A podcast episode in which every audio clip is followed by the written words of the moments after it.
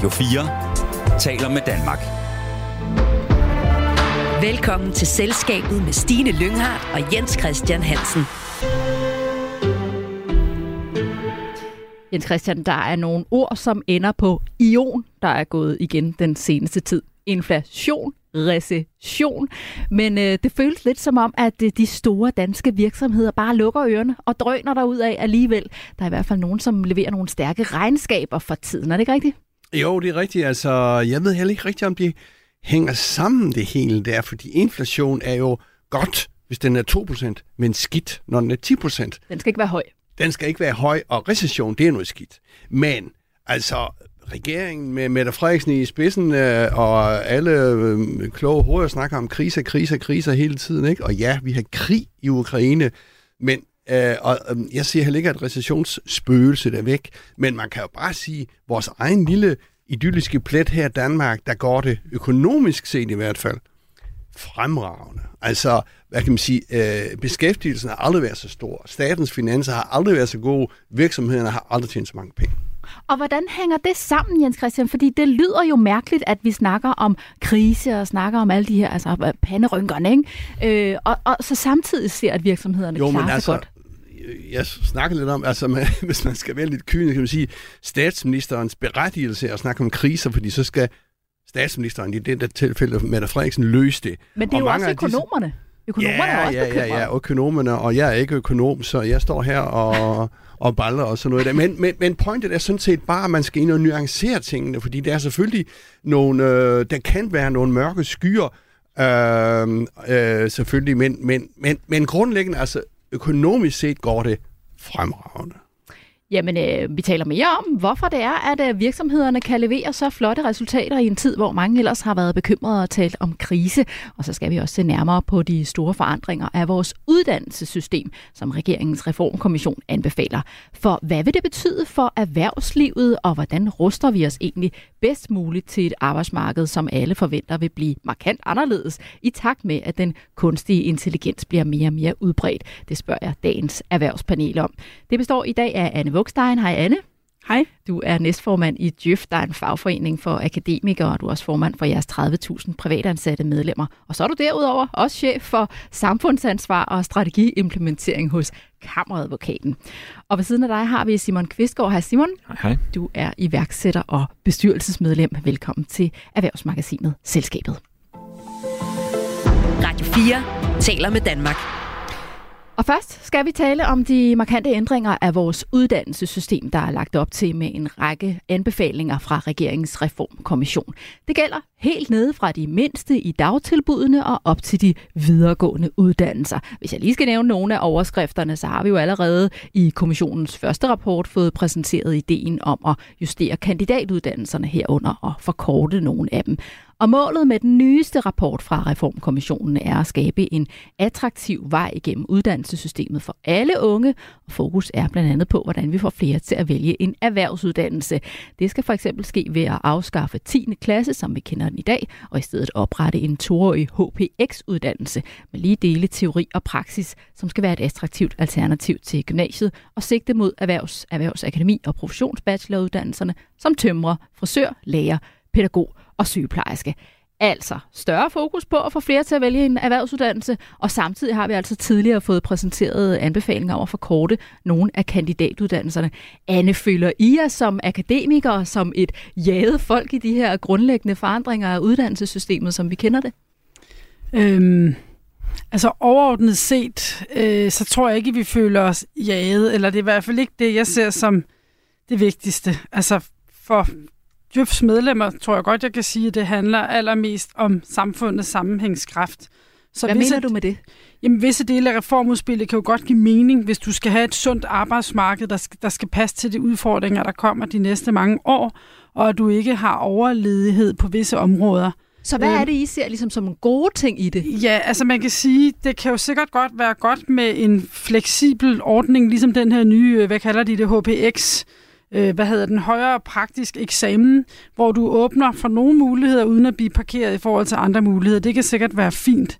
Øhm, men når du så kommer lidt op, højere op i systemet, hvad de har gjort i forhold til forringede kandidatuddannelser, så synes vi, øh, det er lidt af en øh, katastrofe. Altså jeg tænker, så kan vi få et mindre uddannet samfund, så kan vi jo så proppe lidt øh, kunstig intelligens ovenpå. Altså det ser jeg som lidt af et kontroltab. Men hvis vi vender tilbage til de unge, som jo ikke er dem, Djøf beskæftiger sig mest med, så ser jeg personligt sådan på det, at det der med at lukke 10. klasse ned, altså du kan komme på efterskole i 8. og 9. men ikke i 10. Altså jeg ser jo nogle unge, der bliver pisket igennem.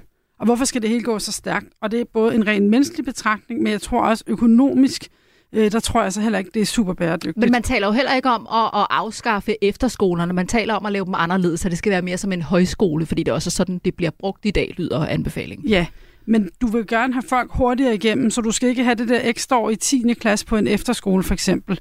Jeg var inde og kigge på data fra det, der hedder Ungetrivselsrådet. Halvdelen af de unge, de føler i meget høj eller høj grad, at deres uddannelse presser eller stresser dem. Over en tredjedel, 37 procent, de siger, at de i meget høj grad føler sig presset igennem uddannelsessystemet. Og halvdelen, de føler sig stresset halvdelen af tiden eller mere. Altså, jeg synes, der er et eller andet problem i, at det hele skal gå så stærkt. Så jeg kan godt se, at du skal indrette uddannelsessystemet, så det passer til det samfund, vi har. Men et, jeg er bange for, at vi gør alle dummere på den måde, at vi alle sammen skal uddanne os kortere på kandidatuddannelserne. Øh, dem synes jeg, man skal lade være i fred. Jeg synes, på ungdomsuddannelserne kan være der noget fornuftigt i det, men jeg kan ikke forstå, at vi skal stresse folk sådan igennem. Så du ser nogle forringelser, og du ser noget, at vi skal hurtigst muligt igennem? Ja, men på ungdomsuddannelserne synes jeg, det giver super god mening at give folk de kompetencer, der er brug for. Og jeg synes, at den her højere praktiske eksamen er en super god idé, og det er der nogle vigtige skills for os som samfund. Det er, når vi kommer op på kandidatuddannelserne, at jeg synes, det begynder at blive rigtig skidt. Jens Christian, hvordan oplever du de ændringer, der bliver foreslået? Fordi er det ikke et, et, et fokus væk fra Annes folk, djøfferne, og, og mere fokus på, på nogle andre? Jo, altså uddannelse handler jo meget om at se ind i fremtiden. Mm-hmm. Og det kan vi måske vende tilbage til, øh, øh, øh, hvordan pokker ser man i fremtiden. Tilbage i tiden har man lavet mange fejl. Altså jeg husker jo endnu, øh, da Kina blomstrede op, så ser vi, uha, øh, nu skal vi af med alle de praktiske produktionssamfund osv., fordi nu skal vi leve af vores kloge hoveder. Mm. Uh, og så lader man uh, det til rette, uh, og jeg vil gå ud fra, at det er det, det betyder, at alle skulle i gymnasiet, alle skulle på universitetet, osv. Og, og nu er vi så inde i en anden, hvad skal man sige, uh, tid, hvor øh, øh, hvor vi kaster vores kærlighed efter de praktiske uddannelser, og det er fint og godt. Og, men det er vel også, fordi der er mangel på dem? Jo, jo, men det er lige nu, men jeg siger bare om fem år, øh, hvad har kunstig intelligens så du nævnte det lige, Anne, uh, betyde for vores samfund. Jeg siger ikke, det er let at sidde og planlægge det her. Jeg tænker bare på, om man kunne, uh, kunne man være lidt mere fleksibel i de der ting, når man, og ikke putte, uh, lave så mange kasser og putte de unge i så mange kasser. Altså, Hvordan kunne man være mere fleksibel? Ja, men det ved jeg ikke rigtigt. Det er måske noget med at hoppe fra det ene sted til det andet, og jeg er godt klar over, at det er jo statens penge det her, så vi skal jo være effektive, vi skal ikke rute med statens penge. Men jeg ser det meget som, man laver en uddannelsesplan, som man lavede for øh, som han lavet de sidste 50 år. Altså, jeg tænker bare på, om man kunne øh, om man kunne øh, øh, have en større omstillingsparathed her det med nutidens øh, smarte ord. Ikke? Men er det i virkeligheden ikke også noget af det, vi har hørt, regeringen gerne vil? Altså jo. med, at vi også skal kunne efteruddanne os øh, løbende igennem livet, og man ikke nødvendigvis er færdig der midt i 20'erne, når man oh, er, er færdig synes, med universitetet? Ja, men lige præcis. Øh, men den synes jeg godt nok mangler i det her, op, øh, det her oplæg, som jeg kan se. Altså en mere fokus på, at man skal uddanne sig hele livet, ikke? Mm, jo, men det er jo en forlængelse af den første, ja, ja, første ja, rapport. Ja, ja. Simon, hvor står du henne i forhold til de her forandringer, der foreslås? Altså det her med, at der nu er fokus i en mere øh, erhvervsuddannelsesretning? Øhm, det er jo enormt komplekst. Der er jo netop, fordi der bliver ramt på alle forskellige ledere af, af uddannelsessystemet. Hvis det lige på forhold til det her med, med erhvervsdelen, så er det jo så er det jo netop et pendul, der er på vej tilbage. Altså vi snakker jo stadigvæk om, at jeg tror det er 8 ud af 10, så tager en gymnasiel øh, uddannelse. Ikke? Så, så det er jo stadigvæk, det går ikke ud over djøfferne. Altså det er jo ikke sådan en, en klapjagt. Det er mere bare en, lad os lige prøve at få den, det fag tilbage som en del af et værdigt alternativ. Øh, og det synes jeg sådan set er, er, er enormt fornuftigt. Øh, og på det, der bliver sagt omkring ja, spå ud i fremtiden, så er det simpelthen meget svært. Så derfor er det også noget med at prøve at indrette sig lidt efter, hvad er det, der er brug for lige nu, og så netop være fleksibel på, hvor skal vi hen. Fordi jeg tror måske, at lige nu er det meget, øh, snakket meget kunstig intelligens på nogle af de her øh, snakkefag, øh, som vi selv alle sammen i det her rum formentlig øh, hører under. Øh, men erhvervsfagene kommer lige om lidt, fordi de der robotter, de kommer, øh, kommer snart og gør en reel øh, indflydelse. Så vi kan også bare sige, måske skulle lade med at uddanne nogle erhvervsfaglige øh, øh, folk overhovedet, fordi lige om det skal robotten gøre det. Det kan du ikke spå om, så du bliver nødt til ligesom at tage højde for, hvad er det for en erhvervsmæssig udfordring, vi står lige foran, og lige nu har vi brug for nogle flere, der kan det. Og hvad er det så, hvis du skal sætte nogle flere ord på, hvad er det, erhvervslivet har brug for, at vi gør nu, hvis vi ikke skal spå alt for langt øh, frem? Er det så det rette fokus, der bliver lagt her?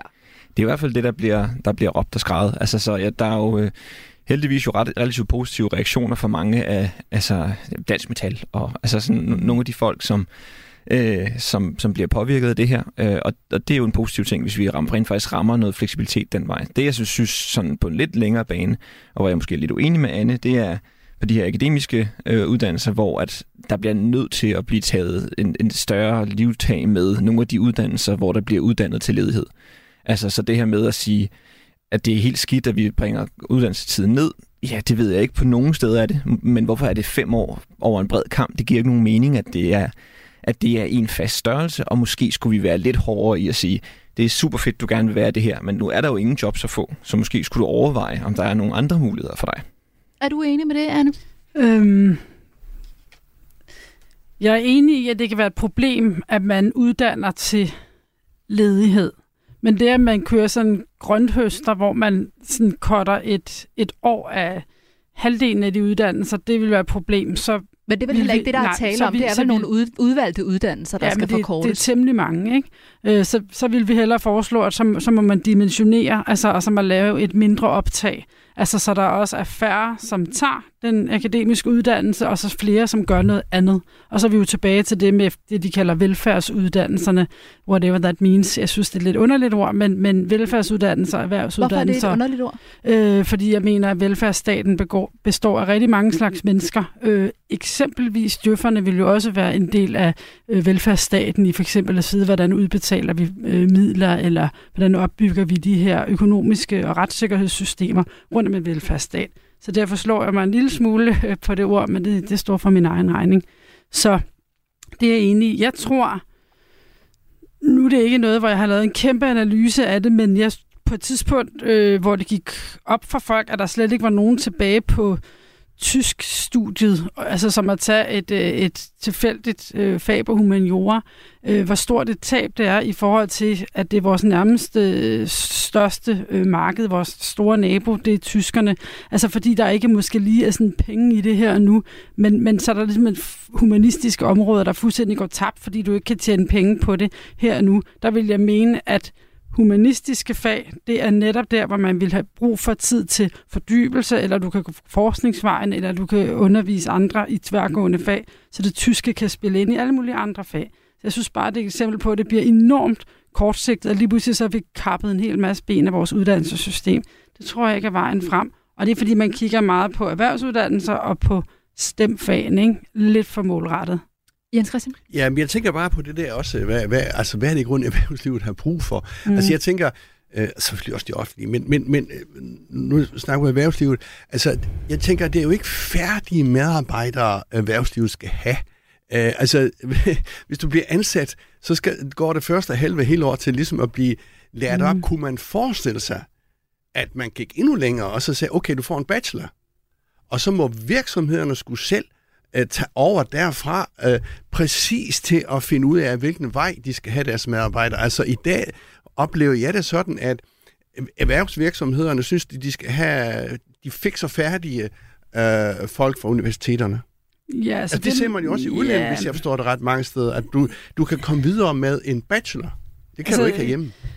Djøf vil jo sige, at det er rigtig godt, hvis man laver kompetenceudvikling hele livet, og det er ikke kun, at du skal have en MBA i alle mulige steder, det er også øh, kompetenceudvikling og sidemandsoplæring på jobbet. Så det er selvfølgelig super vigtigt vi går bare ikke ind for, at det er fra et lavere udgangspunkt. Og så siger det, ja, men så kan du komme tilbage, hvis du har taget en tre eller fire år i uddannelse, så kan du gå tilbage på uni senere. Jeg tror bare, at mange, når de først er kommet i gang med et job og har fået mindre børn, så det der med at hoppe tilbage på en SU for eksempel, det er jeg altså ikke sikker på. Jeg er heller ikke sikker på, at det vil betyde at lægge det ud til arbejdspladserne. Så jeg tror på, at et højt grundniveau i uddannelse, uanset om du er uddannet håndværker eller akademiker eller hvad du er, at det ville jeg mene var noget, vores samfund havde brug for. Hvad, Og så, ja, hvad mener du om det forslag, Simon? Fordi det kunne måske også være en måde, hvor vi ligesom kan tilpasse sig også den her udvikling, der er i gang med den kunstige intelligens. Altså at vi tager en grundlæggende bacheloruddannelse, og så uddanner vi os videre ude i virksomheden, måske kommer tilbage i skolen, og på den måde kan tilpasse os den måde, arbejdsmarkedet også forandrer sig. Jamen helt klart, og det er jo, altså, det er jo, der er jo andre lande, hvor man gør det. Altså, øh, nu har jeg, jeg har haft mange kollegaer i øh, USA, hvor at, øh, bacheloren jo er en, den mere normale uddannelse, og de, de synes, det er sjovt, at vi alle sammen har, har de her masters herover i en så ung alder. Mm. Øhm, og det er jo også en, en besnærende tanke, men jeg tror sådan set, at lige på det punkt er jeg enig med Annie i, at, man, at det, det kommer ikke til at ske, og derfor så sænker du sådan set den samlede uddannelsesmængde, hvilket samlet set vil være, vil være skidt over en lang periode. Øh, fordi det vil skabe masser af arbejdspladser lige nu, eller en masse folk, der kommer ud i job lige nu, men, men hen over en x antal år, så, så får vi en lavere uddannelse, og det, det vil være skidt. Øh, så hvis vi på en eller anden måde ligesom kunne være sikre på, at folk rent faktisk blev ved med at uddanne sig, og blev ved med at, at løfte deres kompetencer, jamen så tror jeg sådan set, det er en god idé. Jeg har Hvordan selv kunne man gøre det? Ja, det, er- det er et godt spørgsmål, hvordan man får øh, sikret. Altså, det kan jo, der kan jo være, at typisk så starter sådan noget jo i et, øh, en, en privat sektor, som mm. kræver, at du har det. Altså, jeg kan, vi havde mange øh, i vores virksomhed, som sagde, "Men skal ikke bare stoppe efter bachelor og gå fuldtid som konsulent? Hvor vi ligesom skubbede mod og sagde, nej, få nu du den kandidat og bliv færdig, og så kom du ind og arbejde fuldtid med os. Og hvis vi på den anden side det har sagt, jo, gør det, men så skal du ligesom også, så er det ligesom lagt ind i din karriereposition, at du har et år her og et år her, eller hvad nu, jamen så kunne man måske godt gøre det. Jeg tror, det er svært at gøre det fra offentlig instans. Hvorfor var det vigtigt for jer, at de tog deres uddannelse færdig? Øh, jamen, det er bare en god ballast at have. Øh, og nu så tilbage til det her med jamen, de uddannelser, som de to, de folk, som vi ansatte, der var de her sidste år, de var enormt vigtige. Øh, så du har bare nogle, du får nogle andre kompetencer i problemløsning og analyse osv., når nu, nu var det ofte politter, som ligesom tog og skulle skrive deres speciale. Og det var bare en vigtig del af den uddannelse, fordi du gik fra at være problem, øh, altså løse en, øh, en, hvad hedder det, en multiple choice test til rent faktisk at være selvstændigt analytisk tænkende. Øh, så, så for os var det nogle vigtige kompetencer. Jens Christian, vi hører altså her, at de mener, at det vil sænke niveauet, hvis vi gør det, at vi nøjes med bacheloren. Ja, altså sænke grundniveauet, det er jeg jo selvfølgelig ikke uenig i, men jeg, hvis jeg må smide en anden ting ind, altså mm. overuddannelse, jeg ved ikke, hvad det hedder i mm. fagterminologien, altså du får en hel masse sindssygt kloge hoveder ud, som har nogle forventninger til at få et job, øh, der passer til deres uddannelse. Jeg hører i hvert fald nogle gange, jeg har ikke noget empiri for det og nogen tal for det, mm. at nogen ligesom øh, synes, de øh, bliver frustrerede, fordi de kan ikke få noget, der ligesom de har hørt på universitetet, hvis det er en universitetsuddannelse, der ligesom passer til deres uddannelse. Så øh, hvad siger I til det der overuddannelse? Det, altså normalt må, burde det jo ikke være et problem, fordi al uddannelse er godt, men mm. det der forventninger og frustrationer. Simon markeret først. Jamen, jeg tror bare, at det er tilbage til, at det er simpelthen et umuligt ord at sætte, sætte på alle uddannelser mm. som helhed. Ikke? Altså, fordi der er helt sikkert nogen, og måske når endda en del uddannelser, som har overuddannelse, hvor, hvor du kommer ud, og du bliver trænet og trænet og trænet i noget, som, som, øh, du, som ingen relevans har for, for virkeligheden. Og så er der helt sikkert masser, og nu er jeg måske mere en stem øh, mm. øh, fan her, som, hvor, man, hvor du bliver uddannet for få år i de her øh, øh, naturvidenskabelige steder. Så, så det, det, det, jeg tror ikke, man kan sætte det der ene stempel på, og så er det sådan, øh, fordi det vil være, og det er også derfor, det der gør den her, den her uddannelsessnak enormt svær. Anne, ja. du har sådan en kommentar? Øh, jamen, jeg synes det her med overuddannelse, jeg synes i hvert fald, man skal bruge det i de rigtige sammenhænge, for jeg synes, den bliver politisk kørt ud rigtig mange steder. Så hvis du tager som eksempel, så øh, djøfferne er der rekordlav ledighed, det har der været meget lang tid, så folk bliver nærmest sådan flået afsted til flere jobsamtaler, inden de overhovedet har skrevet specialet færdigt. Så det vil sige, at der er virkelig brug for djøfferne, og det er jo bare som et eksempel, der er brug for mange faggrupper. Men, det, men mange af djøffagene, det er dem, hvor du så vil øh, skære i uddannelsen, eller skære i optag og så videre. Så lige præcis der, der synes jeg bare ikke, argumentationen holder. Så jeg, man, jeg synes, man skal bruge det i det rette sammenhænge. Det jeg bare prøver at sige, det er, at nogle gange ved man ikke, hvad man har brug for. Nu brugte jeg tysk som eksempel. Man vil bruge måske et lidt bedre eksempel. I mange år, der, der var der mange, der ikke kunne forstå det her flyk, filosofi og økonomi ude på CBS. Altså, hvad er det for noget underlig humaniora at proppe ind i en CBS-uddannelse? Og så har folk gået rundt derude i 15 år, man vidste ikke, hvad man skulle bruge dem til. Pludselig er etik, tredobbelt bundlinje, ESG, altså virksomhedernes sociale ansvar, det flyver rundt med EU-direktiver. Lige pludselig er den her nye økonomiske tænkning blevet super eftertragtet. Der var det da fint nok, at man ikke havde lukket det studie på det tidspunkt.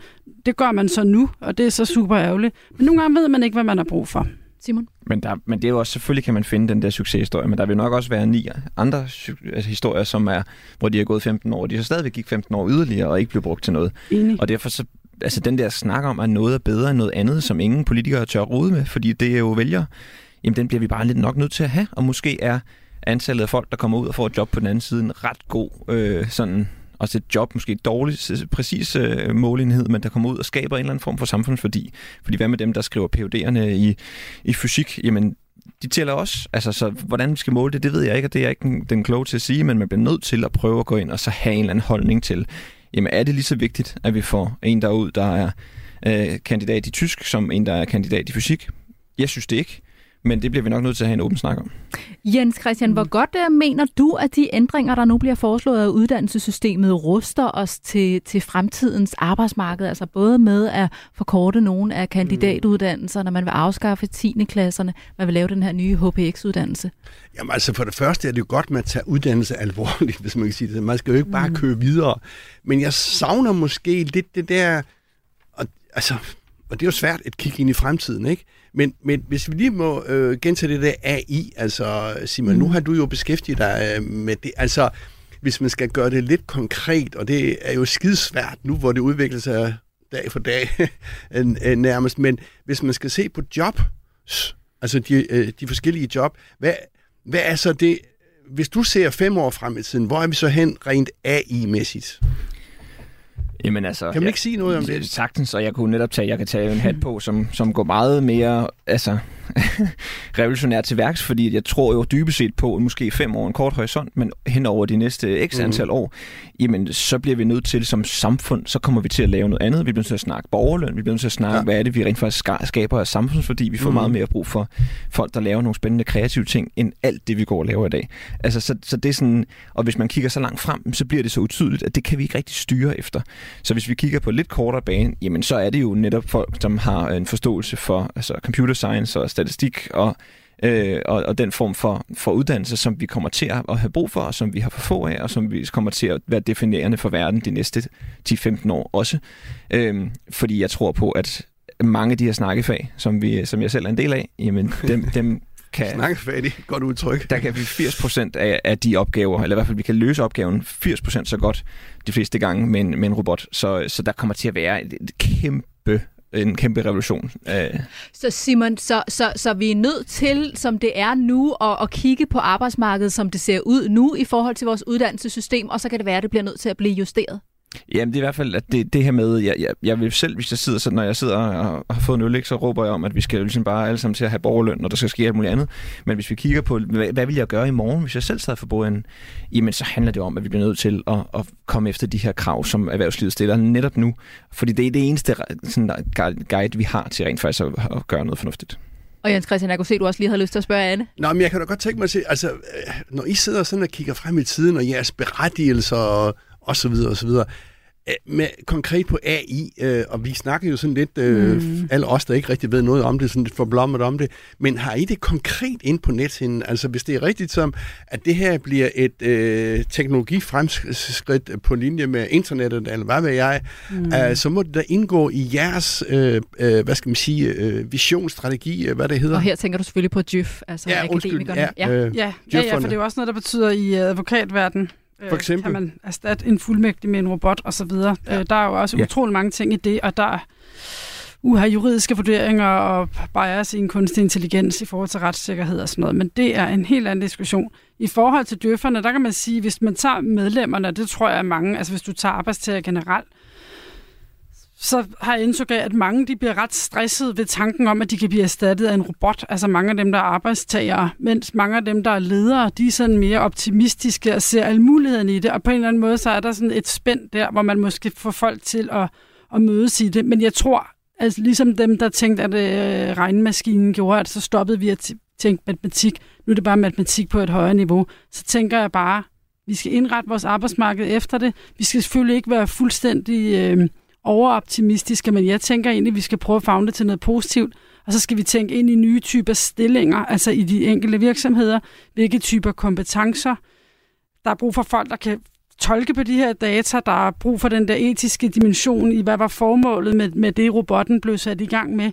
Så det hvilke glidebaner det kan gå over i. Så jeg tænker, der, altså, der er både brug for nye slags job, men jeg tror også stort set alle jobfunktioner er nødt til at få et twist af det her, ligesom vi så med digitalisering. Ja, så af her. Reformkommissionen er nedsat af regeringen og har professor Nina Schmidt i spidsen, og kommissionens opgave er at komme med løbende bud på reformer af velfærdssamfundet, der skal forbedre uddannelsessystemet, få flere i arbejde og øge produktiviteten. Kommissionen forventer at komme med sin tredje og sidste rapport senere i maj, og den kommer til at handle om unge og voksne på kanten af arbejdsmarkedet. Du lytter til Selskabet på Radio 4. Anne Vugstein, Simon Kvistgaard, Jens Christian Hansen. Vi skal have en quiz. Det er her, vi tester, hvor godt I egentlig har fulgt med i erhvervsnyhederne. Vi laver en uh, skarp linje her ned igennem studiet, hvor Anne og Simon står på den ene side, og Jens Christian står på den anden, for her i programmet spiller vi gæsterne mod erhvervskommentatoren. Og lige nu ser det ganske godt ud for gæsterne. Stillingen er nemlig 8-6 til gæsteholdet. Og det bør jeg lige huske på at være lidt afdæmpet her fremover. Ikke? Det skal nok. I dagens quiz skal I gætte historien bag citatet. Om lidt læser jeg et citat højt, men jeg har fjernet et af ordene og erstattet det med et beep, og I skal så gætte, hvad det er for et ord, jeg har fjernet. Er I med på den? Mm-hmm. Godt, citatet lyder sådan her. Der er meget, der tyder på, at beep er gået til det på en måde, velvidende, at det kan gå op og ned, men hvis man har gjort sit hjemmearbejde ordentligt, så bliver man hængende, hvis det går ned, velvidende, at det kommer til at gå op igen.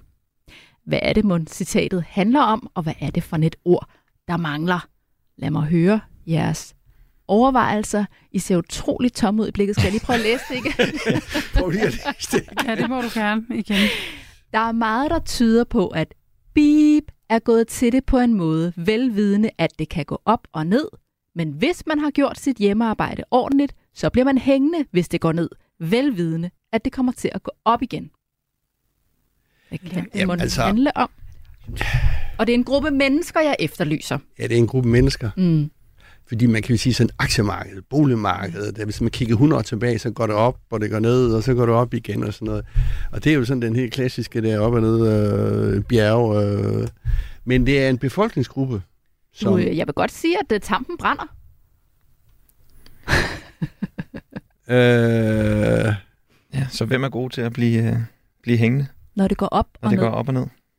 Man bliver hængende, hvis det går ned, velvidende, at det kommer til at gå op igen. En gruppe af mennesker. Jamen altså bolig, øh, bolig, øh, hvad hedder det, sådan nogle ejendomsmalere, de er jo, øh, de har gyldne tider, hvor de kører i Porsche. Og så Nå, har de Hvor lidt, har du set det hen? det har jeg set mange steder i København.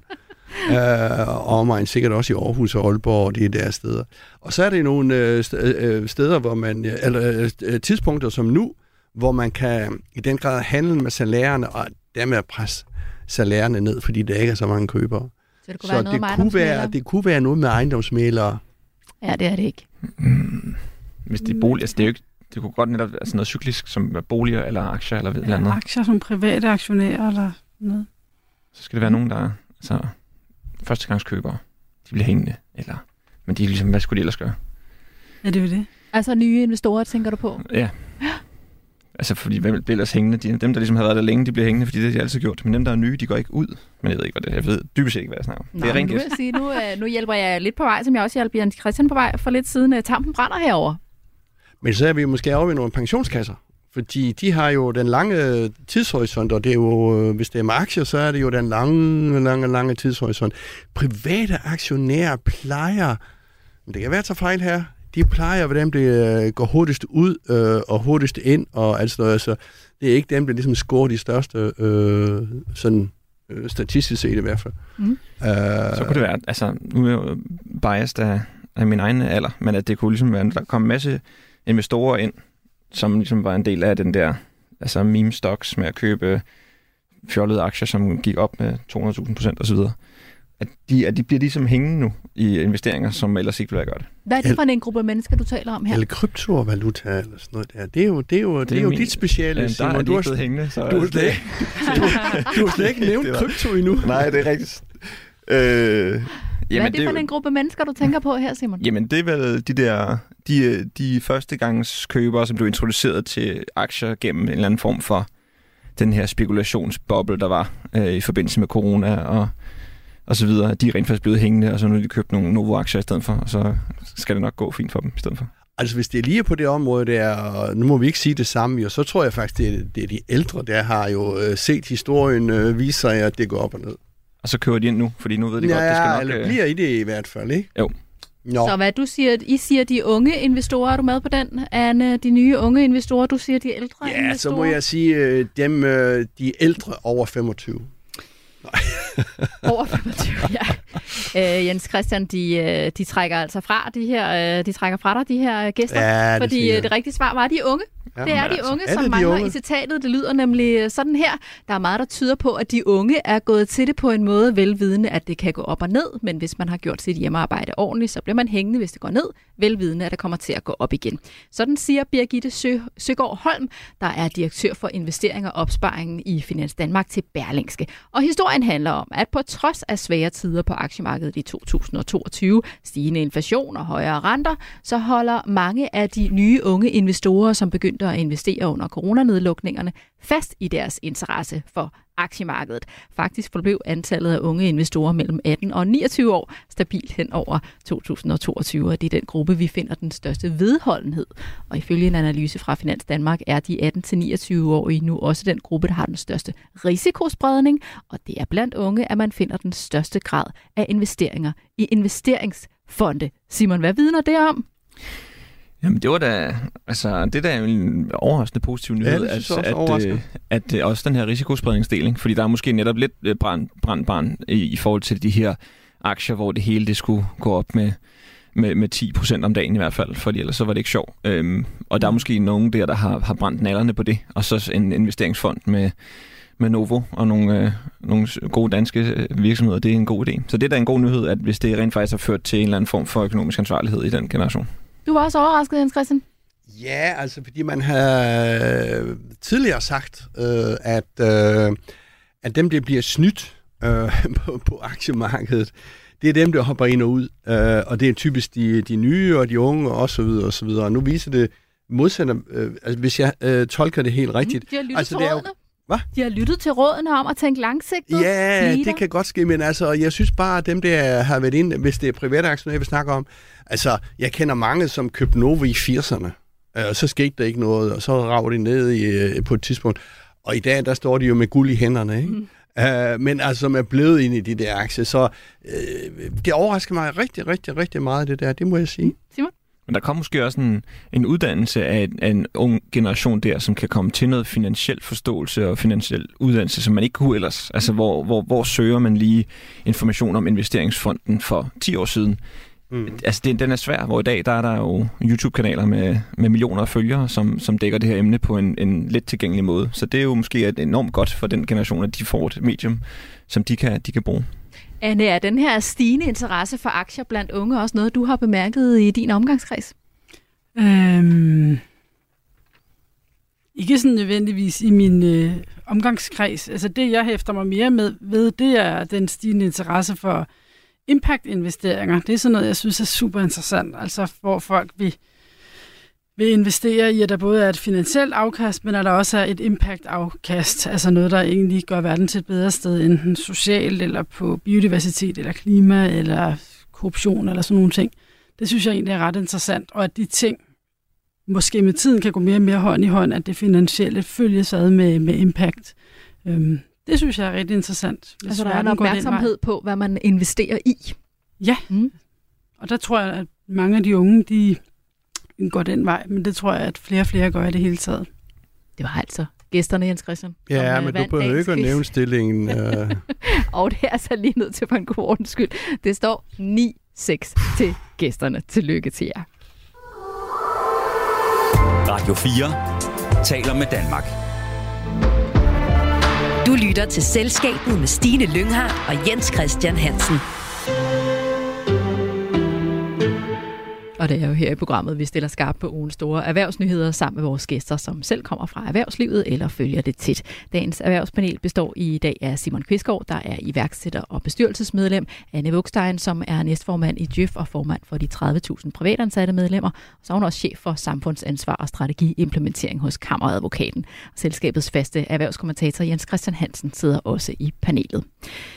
Panderynkerne har været dybe den seneste tid. Både økonomer og politikere har talt om krise og spottet mørke skyer over økonomien. Og de fleste af os kan efterhånden i søvne svare på, hvad inflation betyder. Men det er som om, at de danske virksomheder ikke rigtig har fået øje på krisen. De leverer i hvert fald nogle øh, rigtig flotte regnskaber for første kvartal. Jens Christian, hvem er det, det går øh, særlig godt for lige nu? Øh, jamen, det er selvfølgelig de helt store virksomheder, som jo er fuldstændig næsten fuldstændig uafhængig af dansk økonomi og i Danmark, øh, selvom det går godt i Danmark. Og det er jo de store Novo, Lego, Mærs, DSV, øh, øh, Danfoss, øh, som jo øh, eksporterer øh, 90, 95, 99, jeg tror Novo, det er noget med 99 procent af deres produktion sælges i udlandet. Så har du eksport, og så har du så også lokal produktion i USA og Kina, men du hæver jo profitten hjem til Danmark for disse virksomheder, og de har det glimrende. Og så er vi hele medicinalindustrien, vi bliver federe og federe, det er godt for Novo, det er mm. super godt for Novo, og så kan ja, vi noget de med... ligesom har opfundet det her fedmemiddel, Ja, som vi hører rigtig meget om. Ja, ja, ja, og i og med, at man bliver federe og federe, så får vi også diabetes, øh, en stor del af os, og så videre, og så videre. Så sygdom er godt øh, for dansk økonomi, kan man sige det sådan. På nogle punkter. Og så er vi gode til øh, transport og logistik, altså, og, og, og så er vi gode købmænd. Øh, men vi har ikke så mange i IT-industrien, altså hele den amerikanske kæmpe tech-industri øh, er jo, har jo øh, fået nogle rystelser og øh, blevet sat tilbage på kursmæssigt og øh, medarbejdermæssigt. Så, så der har vi ligesom, øh, vi har ikke fået den optur for tech-industrien, men heller ikke den nedtur, kan du sige, på nuværende tidspunkt. Så, øh, så det er svært at få armene ned lige i øjeblikket, ja. Og hvad betyder det så, at de kan levere så gode resultater, de danske virksomheder? Jamen, det betyder jo selvfølgelig, at det kan give noget til aktionærerne, og aktionærerne, hvad med det? Det er jo os alle sammen. Altså, nu har vi lige snakket om aktionærer, de private aktionærer, men pensionskasserne er jo også aktionærer. Så, så, øh, så øh, jamen, det betyder jo, at øh, vi føler os rigere og rigere og rigere alle sammen. Hvad med dig, Simon? Hvad, hvad siger det dig, at de her virksomheder kan levere sådan nogle stærke regnskaber på et tidspunkt, hvor vi jo ellers har talt meget om krise? Jamen, øh, jeg tror noget af det, der jo er vigtigt at, at forstå i den kontekst, det er, at dels er der jo også virksomheder, som virkelig ikke har haft gode regnskaber det sidste stykke tid. Så der er jo også, nu havde vi nogle af, nu siger du købmænd, ikke? Men øh, der var nogle af de store øh, Selling Group og så videre, som, som døde lidt mere efter nogle gode mm. coronaår. Så der er jo også steder, hvor det, hvor det gør ondt. Øh, men det er klart, at de her store butikker, som, eller ikke butikker, det er dårligt ord lige, den, men store virksomheder, som, som rent faktisk øh, arbejder på områder, hvor du skal stadig have din medicin, og du skal stadig have fragtet din container, jamen de er jo mindre øh, ramt af den her øh, potentielle krise, der er. Og den anden ting, man skal forstå, det er jo, at vi snakker jo tit om en recession, før den kommer. Øh, og vi priser den ind, som det hedder, så vi snakker, vi er, vi, vi, vi, den kommer nok stadigvæk, men vi begynder nu at kigge på den anden side af den og sige, okay, hvornår er den er slut? Selvom den ikke engang er kommet. Og derfor så er der jo sådan en, der er jo sådan en mærkelig dynamik i, at når jeg står og snakker om øh, inflation herinde for et halvt år siden, så er det jo, altså, så er det fordi, at det vi er stadigvæk noget, der regner med at komme. Øh, og nu skal vi så til at snakke om, hvornår er det mon egentlig, at recessionen, som formentlig kommer, den er slut igen. Jamen lige for øh, øh, bare at eks- eksemplificere det, da Novo kom med regnskab her, var det i sidste uge, og tjent, jeg tror det var 20 milliarder på et kvartal, og alle øh, altså, kunne jo ikke få armene ned. Hvad skete der med kursen? Den faldt 5 procent, og folk kunne slet ikke forstå det. Men det er lige præcis det, Simon siger, at ligesom aktiemarkedet, de kigger 6-12 måneder frem i tiden, øh, så kigger vi også økonomisk øh, frem. Jeg ved ikke, om vi kigger hen over recessionen. Det, det, det er måske lige skrab nok, for vi er lidt usikre på, om den recession kommer. Den kan godt komme endnu, men meget tyder på, den ikke kommer. Recession er jo, hvis der er tilbagegang i vores øh, formuer, så øh, hverken i USA eller i øh, Vesteuropa synes den at komme bravende. Men det er altså årsagen til, at vi så ser det her fald på Novos aktier, ja. Efter de ellers har præsenteret Ja, ja. det her rigtig flotte Analytikerne, de sidder og kigger der langt ud i fremtiden, og så siger, okay, hvad bliver de priser? Altså, Novos konkurrent Eli Lilly er ved, vist nok ved at komme med et nyt øh, produkt. Det store øh, guldæde jo lige nu, det er jo det, Wegovy, eller hvad det, hvordan den udtales, et fedme... Vegovi. Vegovi kan du også Ja. sige, ja. Øh, Det er mm. måske bare sådan... Altså, øh, kommer det så nogle konkurrence herind, og får det priserne ned? Altså, det er jo helt vilde priser på de der produkter i øjeblikket.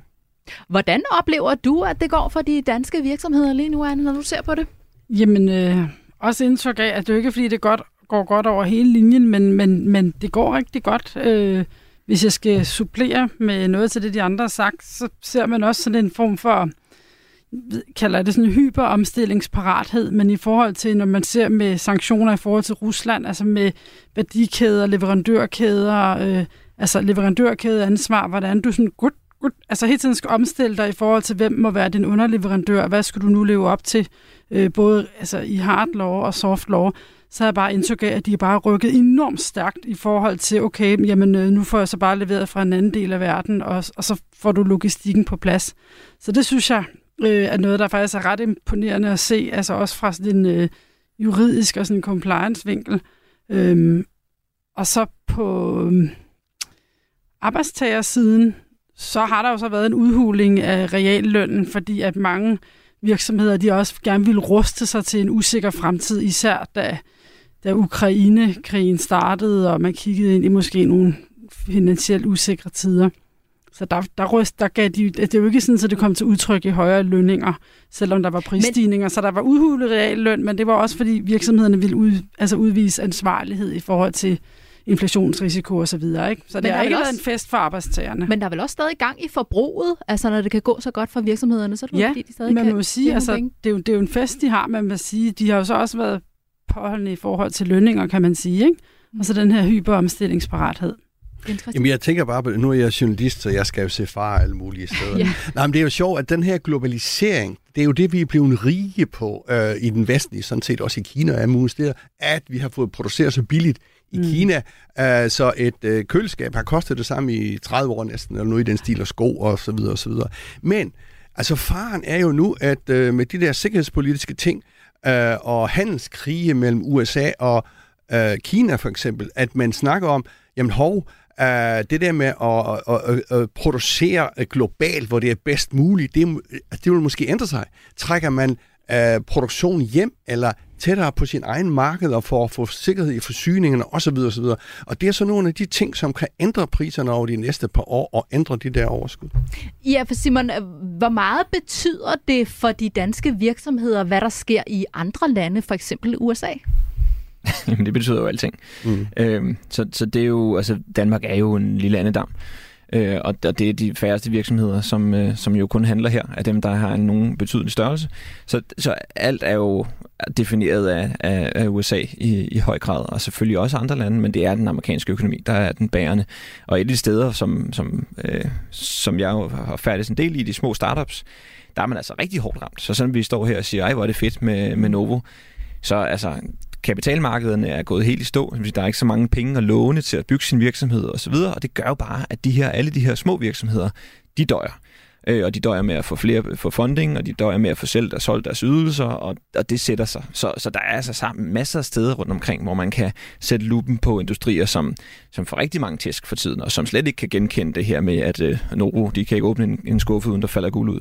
Mm. Øh, Ja, fordi vi ser jo også stadig et højt antal konkurser her på bagkant af, at, at nu de sidste coronalån skal betales tilbage. Præcis, og det er jo simpelthen bare, fordi der er en masse virksomheder i den del af fødekæden, som, som ikke bare lige får det til at løbe rundt. Øhm, og, og det kan sagtens komme til at betyde noget længere op i, i gelederne igen. Vi kan jo så ikke se den store påvirkning på beskæftigelsen, så, så det er jo ikke... Ikke endnu i hvert Nej, fald. præcis, så endnu. det er jo ikke så stort en, et slag endnu. Det kan være, det kommer. Altså nu, Og- ja. ja nå, nå, men jeg tænker bare på lidt i forlængelse af det, Simon siger, det er, vi er jo et øh, land af, når vi trækker de store ud, øh, som vi snakker om hele tiden, så har vi den der kæmpe gruppe af små og mellemstore. Mange af dem øh, øh, sælger til Tyskland.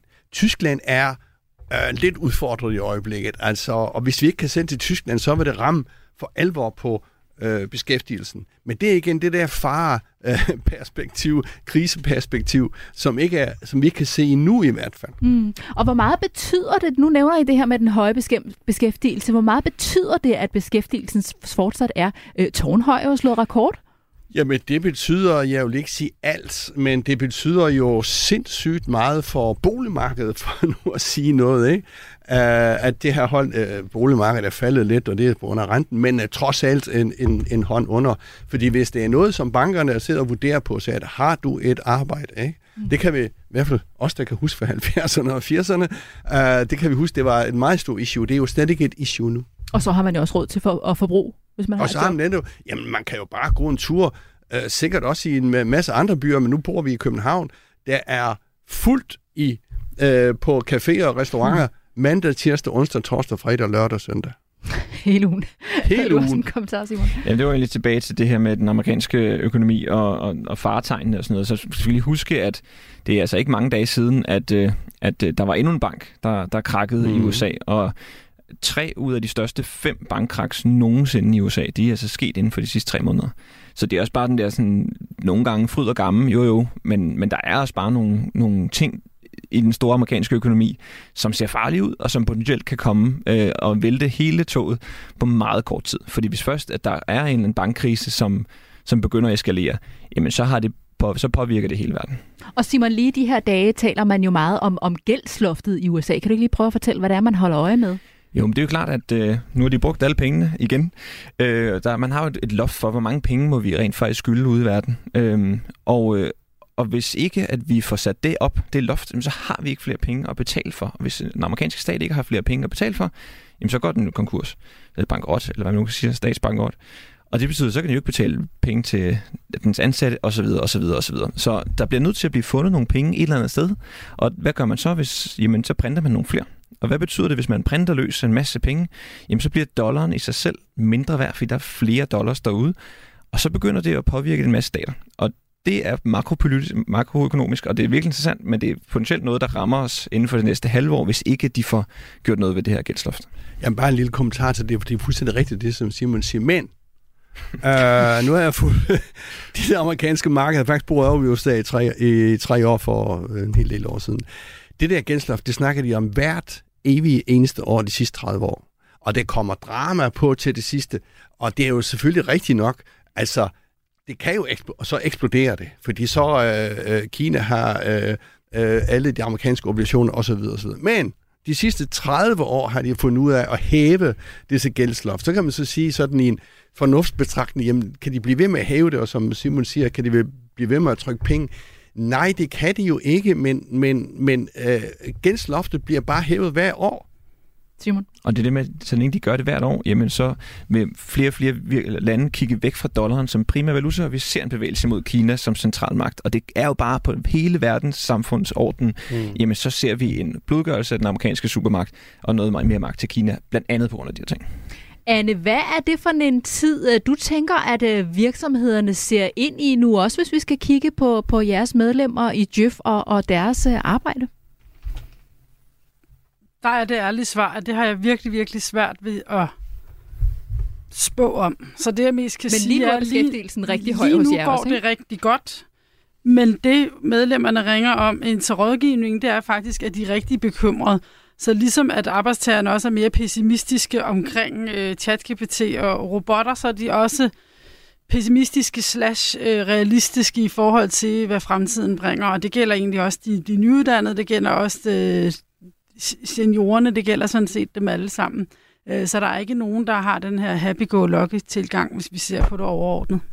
Interessant. Jamen altså, hvis jeg lige må springe tilbage kort til de der kæmpe overskud, fordi der er mange paradoxer i det. Når Mærsk kom ud med et kanonregnskab for 2022, så skælder vi ud og betaler ikke skat nok, og nu kommer banken ud med kæmpe overskud, og øh, skulle de ikke sætte de overskud ned, men når Novo kommer ud med endnu større regnskaber, så klapper vi i hænderne. Og jeg synes, det er lidt, øh, lidt dobbeltmorals der, fordi øh, hvorfor skal de, altså vi tør ikke, det er noget med sygdom, vi tør ikke sådan skæld ud på nogen, der, øh, øh, der kommer med piller, som kan gøre os øh, sundere. Men når Novo tjener så mange penge, så er det jo tit de offentlige kasser, der betaler. Vi kritiserer dem ikke. Øh, medicinalindustrien skal tjene mange penge, fordi de skal kunne forske, og sådan et produkt, det koster jo så typisk øh, øh, øh, øh hvad er det, 5 milliarder kroner at udvikle, så de skal tjene mange penge, men de tjener jo alt for mange penge. Vi burde gå meget hårdere til de der medicinalselskaber. Øh, Simon, hvis du kigger ind i den nærmeste tid her, hvad, øh, hvad vil du så kigge på af, af optimistiske, pessimistiske tegn i forhold til, hvilken vej vinden blæser? Uha, det er et stort spørgsmål. Jamen altså, øh, jamen, jeg, jeg er jo meget øh, biased mod de amerikanske markeder, det er jo hver gang jeg er herinde, og det er jo der, hvor jeg, jeg følger mest med, øh, fordi det er det, der påvirker det, den danske økonomi også. Øh, og, og lige nu er det det, der, der fylder det hele gældsloftet, og jeg og den her elastik, som, øh, som er spændt ud til, jamen kan vi blive med at, at sætte det op og sætte det op og sætte op, eller springer elastikken på et tidspunkt, og den amerikanske dollar, den falder lidt sammen. Jamen, øh, det er ligesom det, der er det helt store, og det har det, det næste halve år kommer til at gå med det, og så kan det godt være, at det endnu en gang er en, er en, en stor glas vand, og det er det nok. Det kan vi jo håbe, fordi så er der ikke gået noget galt, og så lever vi videre uden at, uden at tænke over det. Så det er, jo, øh, det er jo den positive side. Vi må se, hvordan det går i den kommende tid, også for de danske virksomheder. Du lytter til Selskabet på Radio 4. I studiet er Anne Vugstein fra fagforeningen Djøf og Kammeradvokaten, iværksætter og bestyrelsesmedlem Simon Kvistgaard, selskabets faste erhvervskommentator Jens Christian Hansen, og jeg hedder Stine Lynghardt. Her til sidst øh, kan vi lige nå at runde, hvad der ellers rører sig på erhvervsområdet for tiden, som vi kan komme til at tale mere om i den kommende tid. Og jeg vil godt lige starte over hos øh, dig, Anne, fordi øh, jeg ved, at I har, har fokus på jeres medlemmers arbejdsmiljø, der er lidt udfordret. Jamen, altså, der har været en uh, ret uh, interessant historie i uh, Zetland, som er blevet taget op af, det er genstart uh, i en nyhed i dag, altså omkring arbejdsmiljøet og hvordan det går inde i uh, centraladministrationen og i det danske forvaltningsapparat. Og det er jo så særligt uh, departementerne, uh, hvor der er stor uh, mistrivsel og medarbejderomsætning uh, ifølge de her historier. Jeg tror, det kan godt være, at det ikke er det helt korrekte tal, men var det i Kulturministeriets departement, hvor de havde mistet 27 procent af medarbejderne på et år. Og selvom at studentermedhjælpere tit skifter job, så kan det på ingen måde forklare de her tal. Øh, og der, øh, der er der jo også to departementchefer, der går ud og har sagt, at øh, tingene går for stærkt. De siger, det er som om, at efter corona, der er den her krisetilstand, den er blevet permanent. Så alle mails hedder haster, og så hedder de haster, haster, eller haster, haster, haster, udråbstegn. Øh, så du skal simpelthen nærmest sove med gummistøvlerne på, og det kan folk ikke holde til i længden så peger de på, at noget af det skyldes en centralisering i, øh, altså hen mod statsministeriet, så du skal nå at koordinere med flere ministerier, inden det kommer ned til den pågældende ressortmedarbejder, og derfor haster alting per definition. Og hvordan håndterer I det i Djøf? Fordi det lyder jo som om, det er sådan en, en udbredt kultur med, med måden at arbejde på.